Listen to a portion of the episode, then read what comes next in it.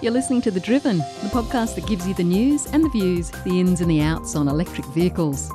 The Driven is presented by Giles Parkinson, the editor of Renew Economy and the Driven websites, and it's brought to you by the NRMA, who are leading the charge in helping Australians transition to electric vehicles.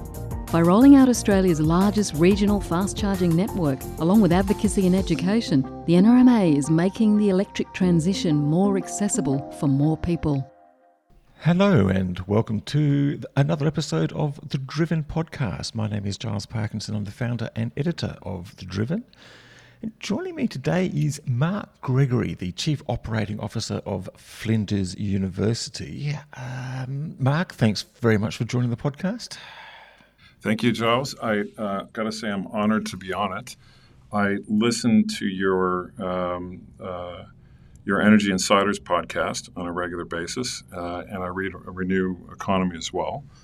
Uh, and I've listened to a handful of Driven episodes as well. So this is great. I'm, I'm excited.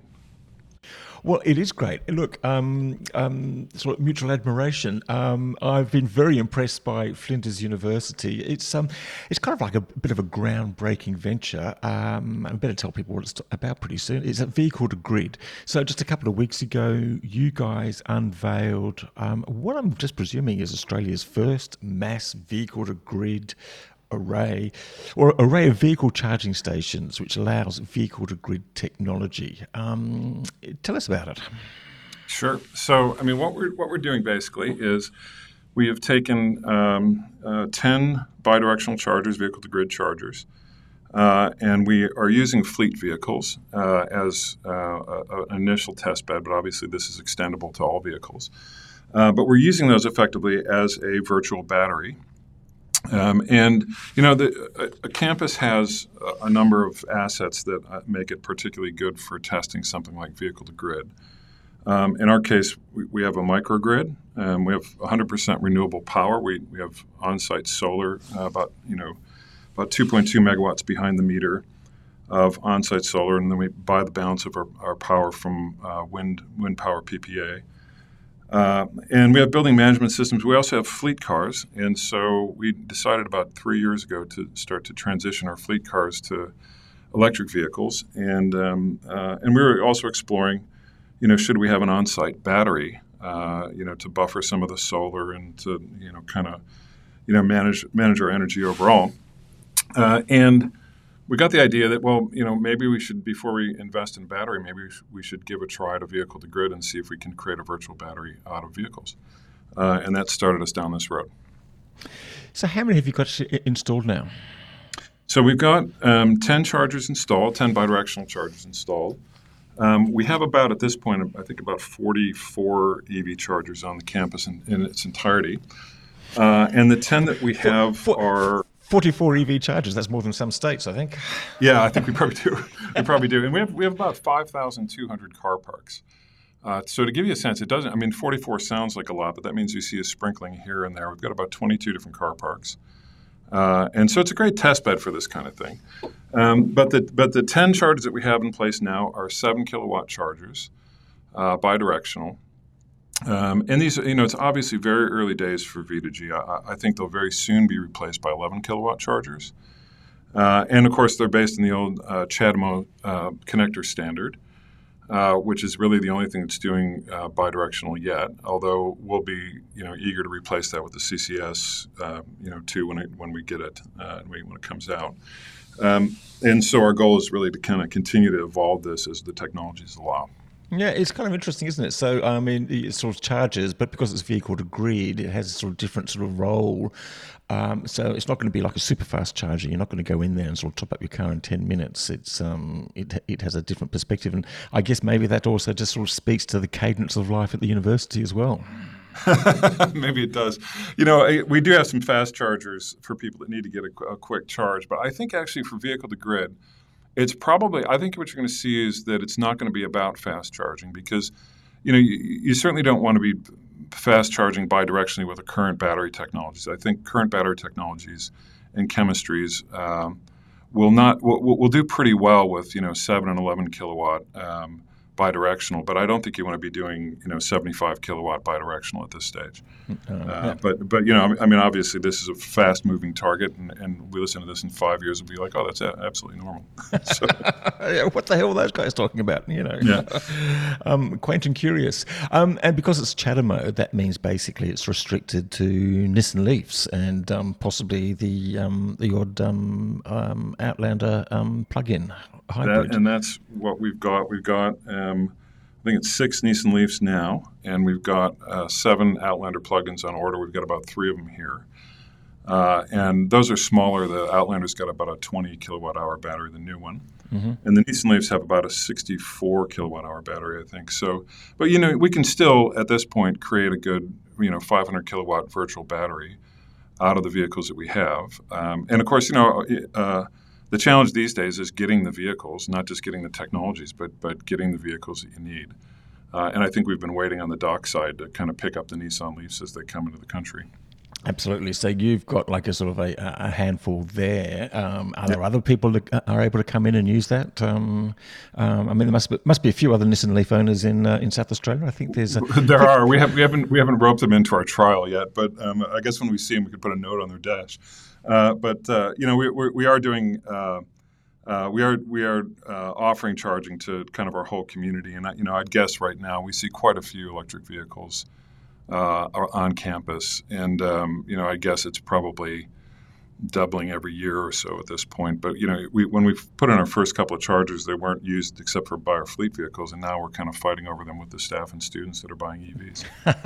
and the students are buying EVs. Is that? Uh, yeah, I, we're we're seeing quite a few EVs um, rock up. I don't know. Some of our students seem to be able to afford Teslas. Um, I don't know how that works, but. Um, but uh, but that we see a lot of different cars and really quite a range of cars that are coming in. And you know, our rule of thumb is if you if you pay for our annual parking fee, you can use our charger infrastructure. And te- students and Teslas, they must be able to put somehow on their HECS debt, I suppose. I don't know. Who knows? not in my not in my days. We can do it. so, what's your, what's your kind of motivation in all of this?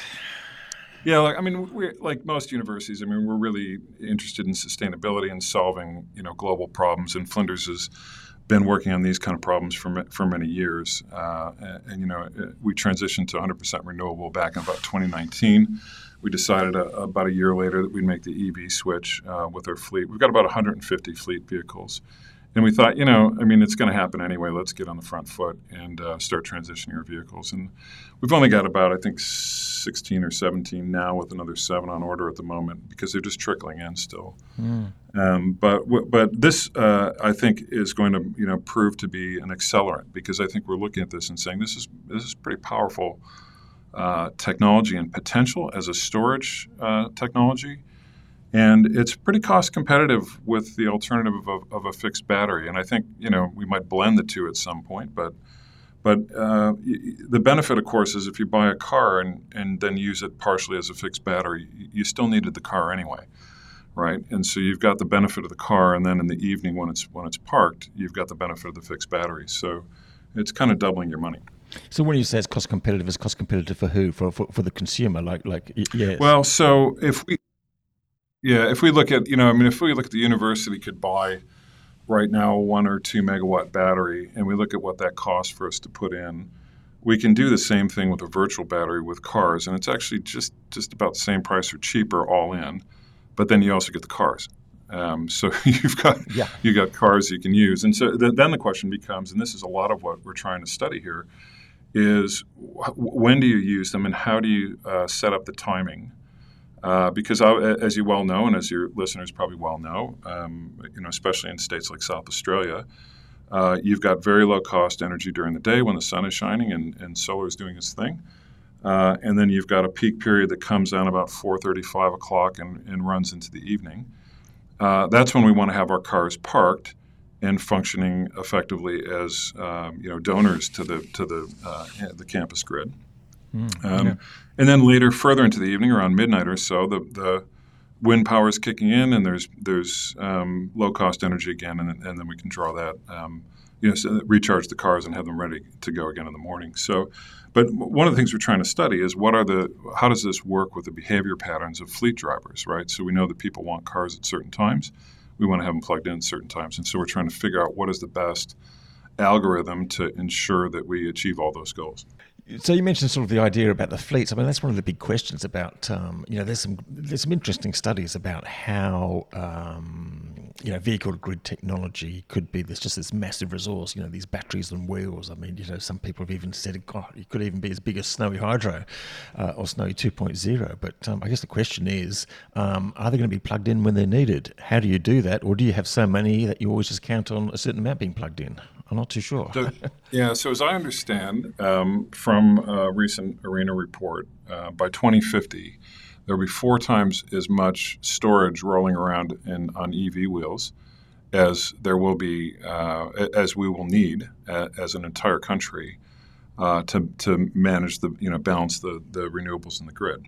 Four times as much. So if you only had one out of 10 of those cars plugged into a V2G system at that time, it means you'd be providing 40% of your national storage using cars, uh, using vehicles, uh, which is significant. Um, and it's highly likely that you know cars spend you know 90% of their time parked. Uh, even fleet fleet vehicles spend a huge part of their time parked. Uh, and so I think it's likely that we'll get to a scenario where a significant portion of the nation's storage is being contributed by vehicles. Hmm.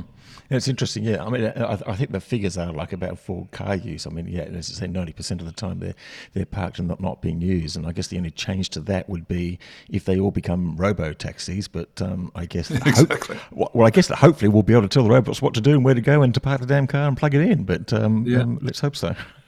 Well, I mean, just you know, think about fleet vehicles for a second. You know, we have a number of fleet vehicles that are for you know tradespeople doing work and grounds crews. Uh, we also have buses and and things that get used. And as those get replaced with EVs that can become part of the storage regime, they have pretty predictable use patterns. You know, we don't do grounds crew work at night.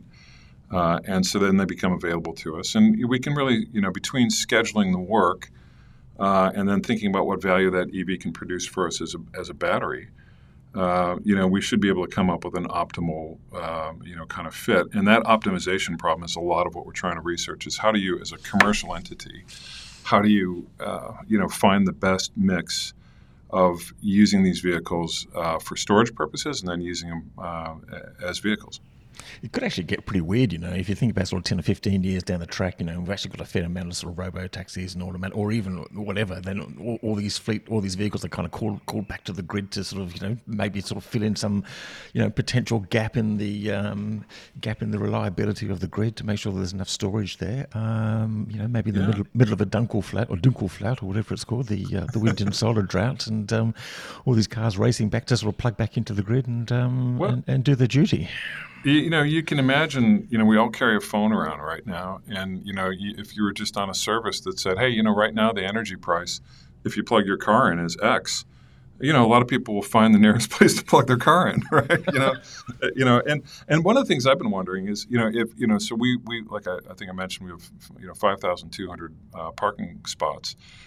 Uh, you know, maybe we would have a commercial model that said something like, "Hey, you know, if you're a good citizen and you're plugged in at the right times enough of the time, then you have credit and you, you've got free charging going forward because you're here when we need you to be here." And so, you know, we're trying to figure out what what are those um, those models that commercial entities might use. It's kind of interesting. I just hope they make it uh, less complicated than uh, electricity bills now, so people can actually understand what they're doing and what they might get from it. exactly, exactly. Well, you know, one of the things that makes it possible for us to to um, to do a trial like this is we've got pretty good building energy management systems. So we kind of track and graph all of our building usage anyway, and this has become just sort of another asset on that on that building management system that we're tracking. Yeah, that's interesting. And and do you drive an electric car? I do. I drive a Kona EV, and I love it. Um, and um, you know, it's not it's not bidirectional yet. It doesn't have doesn't have V2G capability, but my understanding is that their next version, the 2024, will come out with vehicle to load, uh, which is a bit of a disappointment for me because I'd like to see more vehicle to grid uh, vehicles coming onto the market. Yeah, no, that's um, that's really interesting. And look, I think we're now being um, finally joined um, by Daniel from um, Engie. Uh, Daniel, is that you there? Hi, Giles. Hi, Mark. Yes, it's uh, Dan Gillick. Dan Gillick, yeah, absolutely. Thanks for joining us. You've actually provided the technology um, for the um, for the V2G rollout at Flinders University. So tell us about it because um, um, we haven't really seen much before. Yeah, that, that's correct, Giles. So um, Engie's provided the, the vehicle to grid technology and I guess the software which enables the vehicle to grid system to operate uh, as a virtual power plant. Um, so this has been a, a collaboration uh, with with Flinders University uh, over the last sort of 18 to, to 24 months. Uh, and yeah, I guess we, we hit a, a major milestone in uh, March this year with the, the system being uh, commissioned and, and now uh, an initial uh, testing and, and, validation phase, uh, which is sort of due to complete shortly. And then we'll, we'll look at, um, yeah, uh, operating it in a, in a live environment shortly. Yeah. So look, I'm just kind of interested though. Um, how much more expensive is uh, having a charger that does vehicle to grid than just say simple just just charging? Look, look the, the, the chargers themselves are about r- roughly between sort of three to, to, to, five times the cost of an equivalent uh, con- conventional AC AC charger. But but the, but the interesting thing is, I, I, guess, is the ability to, to operate as a, as a battery and and I, I guess the, the, the cost the cost saving potential that that that offers for for consumers uh, is, I, I, guess, is, is an important consideration. Mm, yeah, Mark, you want something to add there?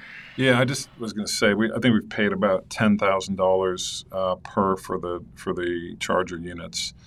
The um, uh, as I understand it, you know, this is you know the the, the uh, point of the spear here, and you know, very soon these these will be down below five thousand dollars. In fact, I'm uh, looking at some Enphase equipment for my house that'll be bidirectional that, that is sub $5,000. And uh, but it won't be out till next year. But I, I suspect this is a uh, market that will drop in price quite quickly as the technologies normalize.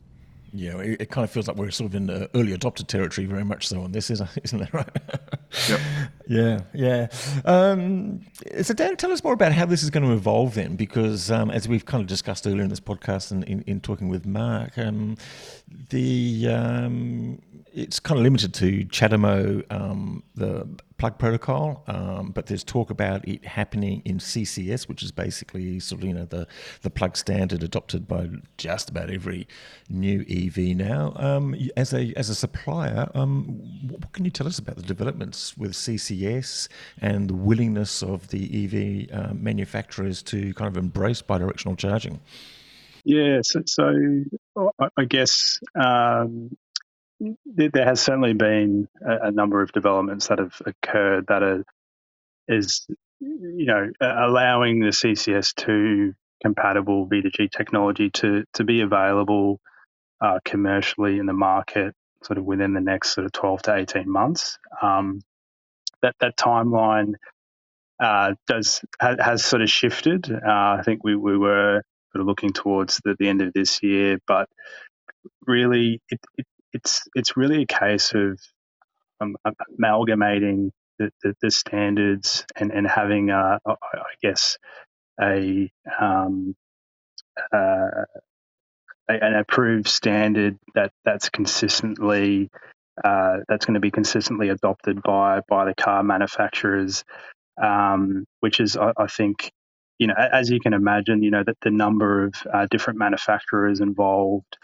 um, you know, it's going to take time for there to be, uh, I guess, a, agreement on, on, on that standard. Um, but but that's that mm. that's not to say that uh, manufacturers aren't sort of moving ahead at least to to make the their vehicles, electric vehicles, uh, V2G enabled. Um, and and we're already seeing that with with Volkswagen Group.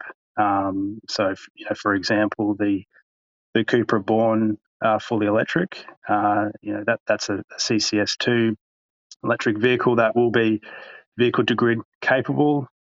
Uh, I, I, believe uh, the, the, Kia EV9 um, will, will, have that vehicle to grid capability, uh, and there'll be certainly others following. So I think car manufacturers are certainly moving ahead. Um, to, to sort of future proof their EVs and, and have them at least capable, V2G capable in the future. Um, you know, we're seeing uh, you know, vehicle to grid uh, chargers, um, uh, which are CCS2 compatible under development, and, and, and Wallbox is an example of uh, one manufacturer which is uh, you know, sort of quite well progressed in, in terms of uh, their, their development. Um, but it's really a case of just yeah getting those those standards approved so that um, you know we, we can yeah basically uh, you know, allow it to, to be kind of rolled out at a, at a commercial scale. Yeah, yeah. Um, Mark, getting back to you, I mean, um, the Kona, I mean, w- would you upgrade your vehicle if you could um, get a vehicle grid capability with it? Yeah, I think I would uh, eventually. And, you know, it's interesting because if you ask anybody who's interested in an EV right now, if they want vehicle to grid, I think, you know, I've seen you know studies that say that it's 70% of the people say yeah absolutely i want that. So i think the whole world wants it and a lot of people are probably waiting. I mean i'd love to see you know tesla come out with a, a you know standards based vehicle to grid.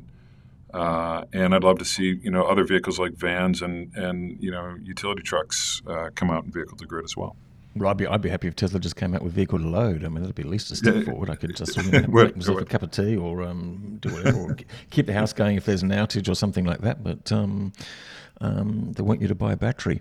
Um, I'm wondering how the networks are getting their mind around this because, you know, um, whether you, I mean, this might be something that Dan or, or, or maybe Mark can answer um, in the sense of, um, you know, we've had um, a lot of people rolling out fast charging stations or super fast charging stations and they be kind of limited by some local network capacity on occasions.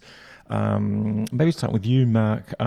did you have any sort of network issues? Talk to local network when you wanted to put in this facility in, in your yeah. campus?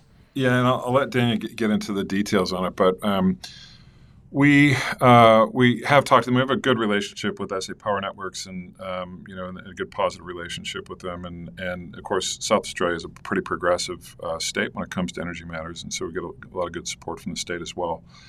Um, but um, uh, you know, this is this is a little bit experimental. You know, it's interesting because unlike a fixed battery you know these cars might not be there at a particular time, and so from the network's perspective, I think this is still a little bit questionable. Although, as I understand it, um, uh, SA Power Networks has accepted the idea of V2G coming from homes already, and is is prepared to accept that. Uh, and so I think they're they're pretty you know they're pretty open minded, but at the same time, I think they'd love us to have a a fixed battery to make all this work in a more guaranteed way. Um, uh, you know that would be probably more aligned with their goals. You could just take one of the old Leafs and just take the wheels off, I suppose. so, Mark, what's the next step in the evolution then for sort of Flinders or, or for this technology as you see it? Well, look, I think um, uh, you know, so we're, so we're, still just kind of proving this out, and we'll continue to um, uh, to work on this and, and gather data from uh, the vehicles. And, and uh, but then I think we want to solve a lot of other questions. I mean, the, f- the first thing will be to try and get more vehicle uh, diversity into the mix, more charger type diversity like CCS chargers. Um, but uh, then I'd like to kind of move on to um, some larger vehicles like buses. I mean, and we're, we're seeking ways to, to fund that right now, but we'd like to see some uh, we've got four campus buses now, and we would like to see um, those go eventually to electric and try and figure out a way to incorporate them into this. They would have a use pattern that would be uh, very predictable for us. We know when they operate and when they don't, and so they, they become kind of uh, fixed at certain hours. Um, so that's a, a, lot of potential for us. Um, and then I think we want to keep. I'm, know, just think, I'm just thinking. I'm just sorry to interrupt. I'm just sort of thinking around the potential for that. Actually, you can just sort of yeah. keep the buses there and sort of peak times between five and eight o'clock in the evening, and you can kind yeah. of just sort of you can frame your whole curriculum and your whole class and tutorial class times around that, just to make sure no one needs a bus between five and eight o'clock in the evening, and you kind of got it plugged in. I mean, you know, it's sort of well, changing our lifestyle. You know, I mean, why, why not? yeah, our campus is is used like a lot of campuses is used more intensively during the day. We've got a city campus that we're opening soon that will be used more intensively during the evening. But but uh, but you know, for our main campus, I think our buses, you know, pretty much will be you know at reduced use by five o'clock, and uh, and they're really circulator buses that move people around the campus. Um, and so, uh, so that's a, a, next step. And then, of course, you know, what, what we really want to explore too is what are the business models that are going to make all this work? You know, how would we, if if we were doing this not with fleet vehicles, but with all of our student and staff participating. You know, how what kind of incentive structures would turn you know uh, you know in the future all these cars into a usable uh, asset. Mm. Oh, fantastic. Um, Dan, um, you've um, got back online. Um, you can probably unmute yourself. I'm just wondering if there are any sort of, sort of final conclusions that you can kind of offer about you know the way the way you see um, vehicle to grid um, evolving at least over the next couple of years. Yeah, so I think yeah, the the, the Flinders University trial, uh, I think is is a, a great a test case and, and proof uh, around, I guess, the, the, capability of the vehicle to grid system. Uh, I, I, I, guess we, uh, I, I, see it. This is sort of a stepping stone towards uh, hopefully um, deploying kind of larger scale vehicle to grid technology in the future. I guess it's going to play an important role in, in providing that f- flexible generation and, and, firming capacity that you know the grid will, will certainly need as as um, you know, uh, you know, m- more rooftop solar, uh, increase, you know, there's more rooftop solar, uh, more renewable uh, penetration. So I, I, certainly see it as, as providing a, a, a very, um, you know, cost effective and and uh, uh, way of, of um, yeah provide providing that I guess capacity and, and service to the grid. Um, and um, Daniel, just maybe just checking, um, do you drive an electric vehicle? Uh, for, for me currently, I, I don't. Um, but but certainly, and and, and simply that's the case of my wife and I have, have had, had, a vehicle uh, for, for the last few years, and but certainly, I, I, guess in terms of our next purchase, where we'll be looking at, at an electric vehicle. And you'll be looking for one with vehicle to load or vehicle to grid, or all of the above. All of the above. All of the above. Very good. Okay, um, let's sort of wrap it up there. Mark, any sort of final predictions? Oh boy, no. The one thing I'd say is that yeah, uh, you know now is the time to look at this stuff. Even though we're, I think we're pretty uh, early in these investigations. Um, you know, you think forward to 2030. I mean, we could have, uh, you know, 25 percent, 30 percent of the vehicles on the road could be EVs, and and you know, a lot of them with bidirectional capability. Uh, and so, you know, big organizations are going to need to sort this out. And I think we're, you know, we're going to want to take advantage of the of the benefit of vehicle to grid. So now is the time, uh, even though it's uh, uh, you know challenging to get all the parts and pieces together. Now is the time to figure out how it's going to work. Yeah, yeah, and look, just on that, um, you know, organisations will kind of look at that and just go, "What do we do? Um, how do we figure out car parks? How do we figure out our parking spaces? Any particular hints that you've got to offer?" Well, look, I mean, you, you know, I, we're pretty open book, and so anything we learn about this, uh, I would say, you know, we're, we're willing to share. I will say that that transitioning a fleet to EVs makes absolute sense. If anybody out there listening is a fleet operator and they're wondering about EVs, it makes absolute sense. You know, the the very low maintenance vehicles they work great. You know, there's a little bit of a transition period for people that are not familiar with using them, but but it's pretty quick. Um, uh, and, and, you know, so and, and, I think that vehicle to grid is going to add a lot of value to that. And if these cars, you know, ultimately, uh, some of the testing that we've done suggests that you know you could potentially, if you were playing the markets with regular energy prices, you know, make somewhere between two and four thousand dollars a year by having the car plugged in at the right times. You know, for fleet operators, that could make a huge difference in the in the viability and the cost effectiveness of their fleet. So, but you know, that's that's what we're doing the experiment uh, for, and Flinders is happy to share that information when when we get it. Uh, and you know, if people are keen, uh, they should reach out to us. And you really think you could make that much money from a um, from an electric vehicle and through vehicle to grid? I, I, I, suspect you'd have to be you'd have to be almost playing it for that purpose entirely. you know, you, would be like a stockbroker, making sure that you're you're buying and selling at every five minute interval correctly. But but I think it will generate some benefit, and certainly if you like, you know, we have hundred plus buildings in a, in a microgrid, and you know, we we locally can use that energy pretty cleverly, uh, so we can get a fair amount of benefit out of it. Might make some for some interesting conversations in the car with the family. So no, no, no, go to the charger now. There's a really good price. I want to get to I want to get to the beach house. No, no, no, no, no. We can't miss that. We can pay for the whole weekend. Ah, dear. Um, Look, Mark, um, thank you very much for joining the Driven podcast, and, and, and Dan Gillick too. Thank you very much, and um, um, for sort of uh, over uh, for, for, struggling through the connection issues that we had, Dan. But um, your contribu- contribution was um, most welcome. Thank you, Giles. Thanks, thanks very much, Giles. Thank you. Yeah, good on you. Okay, and that's it for the uh, Driven podcast um, for this episode. We'd like to thank the uh, sponsor of the podcast, uh, NRMA, for their support for this series. And um, look, we'll be back with another episode of the Driven podcast very, very soon. And um, welcome to uh, get your feedback. Um, thank you very much. Bye for now. The Driven podcast was brought to you by the NRMA, who are leading the charge in helping Australians transition to electric vehicles. The NRMA offers advice, online communities, and EV loans to help drivers at every stage of their electric vehicle journey. And with their ever expanding regional fast charging network, the NRMA is committed to ensuring all communities remain connected.